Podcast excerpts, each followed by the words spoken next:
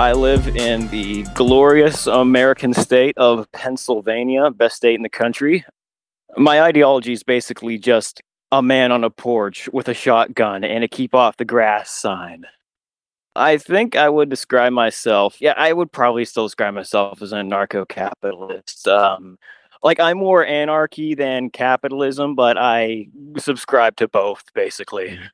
I feel like anarchism kind of leads to a lack of restrictions on the free market, so we kind of end up there anyway. But I'm not for things like the government giving corporations power or anything like that. I think we should all be in the same boat. I don't know if my ideology is influenced much by outside people.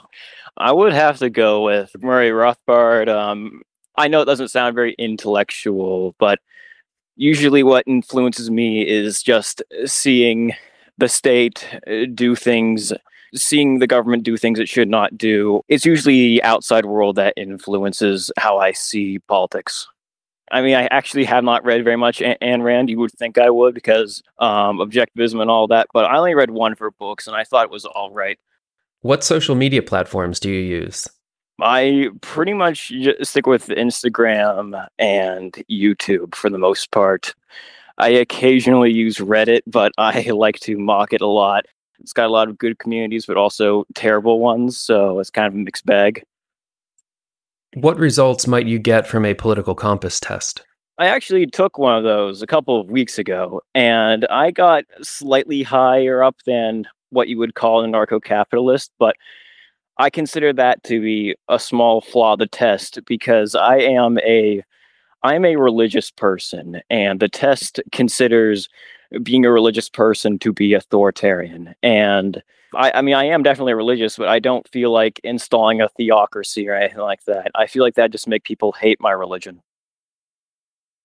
I was always an Instagrammer. I occasionally checked out Twitter and Reddit and such, but Instagram has always had Politigram, which felt more involved and active than the rest of social media. And I feel like part of the reason why I enjoy Instagram the most is because it feels the most anti circle jerk, I guess, because you know on Reddit there are all these subreddits where everyone thinks one way and on Politigram you know, you're constantly seeing people butt heads, leftists versus right wingers, authoritarians versus libertarians, and that that conflict, uh, I feel, is uh, very entertaining for me.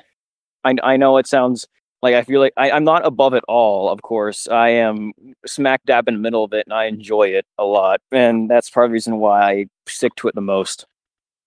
Back in 2015, actually, I started posting political memes to my personal account, which has since been deleted. And then I started getting political accounts recommended to me. And then I started thinking, whoa, this is fun. I want to do more of this. And uh, then I just straight up made a new account with a new name and started posting political memes. And then I kind of just found Politigram, I guess. I went from being a conservative, like a typical Trump 2020 make America great again type conservative, to um, a minarchist for like a week and then straight up anarcho capitalist. I think me being a conservative was really very simple because, you know, I live in small town PA. All of my family is conservative, most of them anyway. Uh, it's not hard to see why I would start off that way. It's like I had cognitive dissonance because I was a Republican and yet I believed in all these things are anti freedom, but I'm pro freedom. What do I do? And then I kind of just narrowed it down from there. I think the thing is, most of my family members were interested in conservatism for the conserving part and not the we're the party of freedom part, which the second part was what got me. Because I've always been an uh, I've always been a very independent type person. Um, I know back in 2016, I was ba- or 15, I was basically considered a joke account. Um, I mean that in a bad way. Like people thought I like laughed at my page, like not in a good way. And I think my reputation has improved quite a bit over the past couple of years. Like speaking of friends, I am I do feel like sometimes that these people are kind of like friends. I come to enjoy seeing certain accounts comment on my posts, either positively or negatively. Just ah, they saw it and now they're saying something uh, either dumb or funny or just something like there's some people who I enjoy seeing content from, even if I don't agree with their views. The uh, leftist, I know he comments somewhat frequently. He's pretty he's pretty funny sometimes. And this guy does like this gang weed joke, like the Joker. He, he's still he's still going with that. Still pretty funny. Uh, I enjoy it a lot. I think I joined around 2015, and some of those earlier posts I am not super proud of, just because they're not well made or I don't agree with them anymore, or just because I spoke with a higher pitched voice. Uh, many things I I am glad I improved upon. Just in general, I know I was one of the first, and I had a good time. I just kind of wish I'd done things a little differently. I am fine um, looking back in some of those. Uh, as a matter of fact, recently I watched the famous versus debate on Cons page, who I am hoping to debate later this week, by the way. And I thought I did okay, just just okay. Um, I think I made some decent points for what I knew back in 2017. Yeah, it was uh, it was it was something, uh, and that event was also massive. It got I think got something like ten thousand views, and compared to anything else related to Polygram, that was absolutely massive. And I haven't seen anything like that to this day. Uh, yeah. can, can, I ask you though, because I'm very I'm very curious about these periods. So I mean, we're, we're talking about this now. There are a ton of memes and jokes and this you know silly to serious uh, gradient that the conversation was happening along. But shortly after that period, I noticed a an arc in the political evolution of a lot of young people who would describe themselves in 2016 or 17 as libertarian or anarcho capitalists or what have you you must have had political allies or friends, and then there was an ideological divide in the libertarian Politigram community. And some of those people broke off and they became fascists, they became Nazis. And I'm curious if maybe you could reconstitute what that time was like and when that rift started to occur. So, yeah, I'm to try to recount it as best I can. It's been a couple of years, and, you know, I never really paid too much attention to Polygram because I've always kind of seen Polygram as more or less a joke, a funny joke. Sometimes it's insightful, but mostly haven't paid too much attention to like the bigger picture with it. But anyway, um, so I would say that this big, massive libertarian shift to fascism, which honestly is kind of boggled me because like I know people say it's a pipeline. I don't get it because fascism doesn't address libertarianism's concerns with the state because it is everything libertarianism hates. So I never really got that. Um, I feel like it was probably the might have been the Pinochet memes, might have been uh, people hating communists and wanting to get rid of them by any means necessary. But yes, that was. Um, I think that happened around the time Trump got elected. And what exactly caused that is pretty uh, I'm not sure. I think it might have been people being nostalgic for the past or something. Maybe people growing up and thinking that the people in the past had it easier and they want that. Um, that's probably my biggest guess. Keep in mind, like back then, most people on Politigram were and still are teenagers, and they were looking at these things, be they pictures, songs, whatever, from a long time ago, and thinking everyone looks so happy and simpler there. Uh, I want that, and it's romanticism. It's not. It wasn't actually that happy. It was pretty miserable, but I feel like maybe the leap to fascism and traditionalism and all of that was to all people wanting things to be better. Um, they were desperate, I guess. Um, there, there's so many factors. It's honestly hard to guess why that happened. Maybe people when they're younger, like they see some black guy doing something scary and think, "Wow, all black people are like that," and then they become authoritarian. But in Pennsylvania, we I never had any issues with people. There's plenty of minorities, and we've never had any issues with that. Like maybe a fascist, maybe fascists had like some kind of traumatic childhood event or something that shaped their brain. Um, I don't know. I have always been pro freedom pretty much my entire life. I never knew how to properly express it. Um, I think about Polygram, I'd probably still be a Republican who thinks that he's pro freedom. I know, I'm sorry, I'm not giving like a super concise answer to this, but it is very complicated and it's not clear why so many libertarians jumped ship. Maybe it was because people got older. Um, 4chan memes became more popular, and 4chan is both very, very bad and very, very funny. There's like this, ooh, I'm doing the naughty thing. I'm so edgy. Aren't I funny? kind of moment. It's like a little kid watching South Park yeah, overall, it's it's a mess. I don't really know how it happened. Yeah, I mean, I think there's a lot of reasons that combine to produce that effect. There's, I mean, for me, I can break it down into generally two categories, which is one that people properly recognized certain things about American life that are the result of market failures, like why education is so expensive and housing and things like that. And so they couldn't really find appropriate market solutions for it to their to their liking.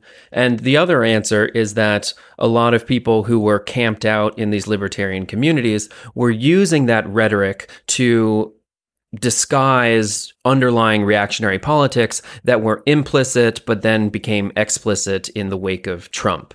So there's different factors for different people, but um, I, I, was just kind of curious to hear your side of it because uh, it was I've written about it before, but it's a pretty remarkable transformation.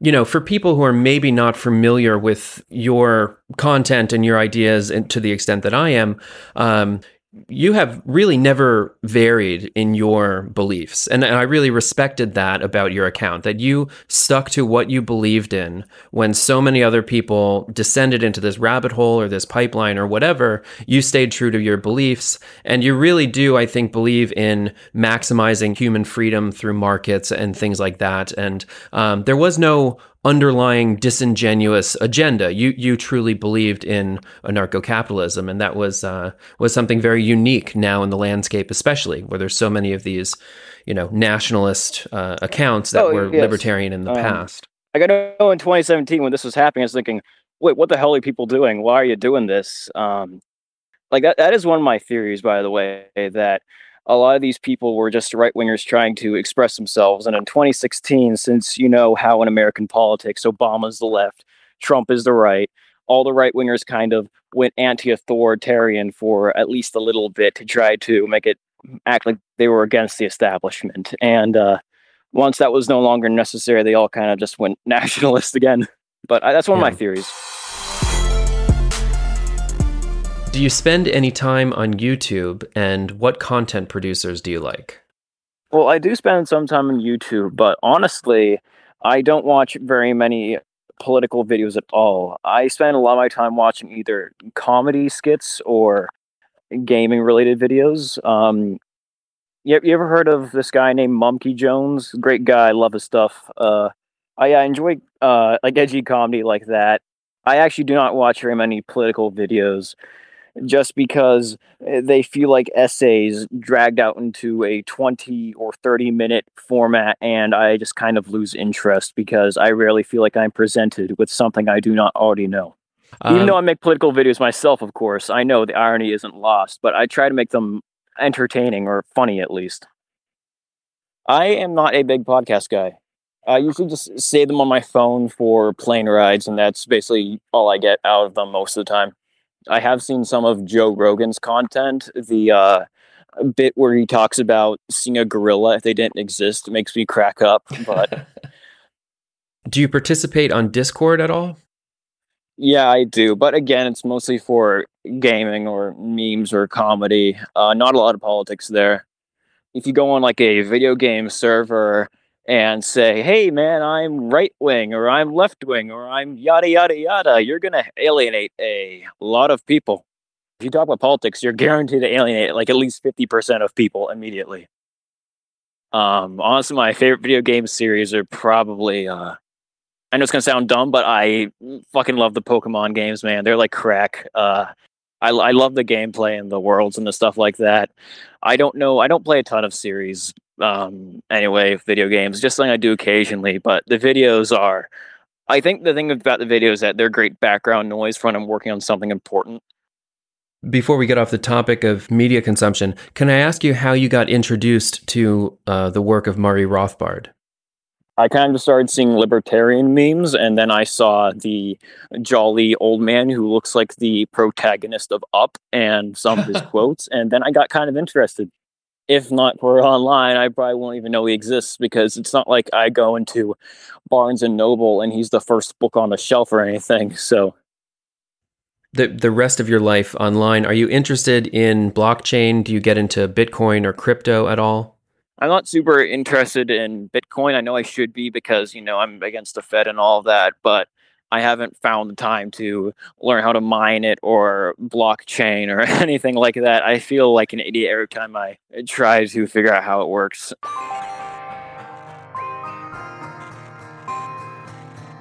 Honestly, in 2016, I had a much more favorable view of Trump, so I supported him.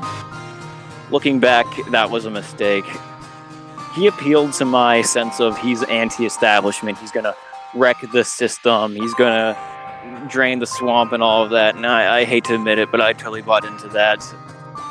And looking at how his four years have been so incredibly pathetic for anyone, really. Um, yeah, it's really hurt. It's really hurt my view of him a lot. I guess I would rather, if I had to pick between Trump or Biden, I guess I would go with Trump because of harm reduction. If I had to between two, I guess I would go with Trump, but I really would like to not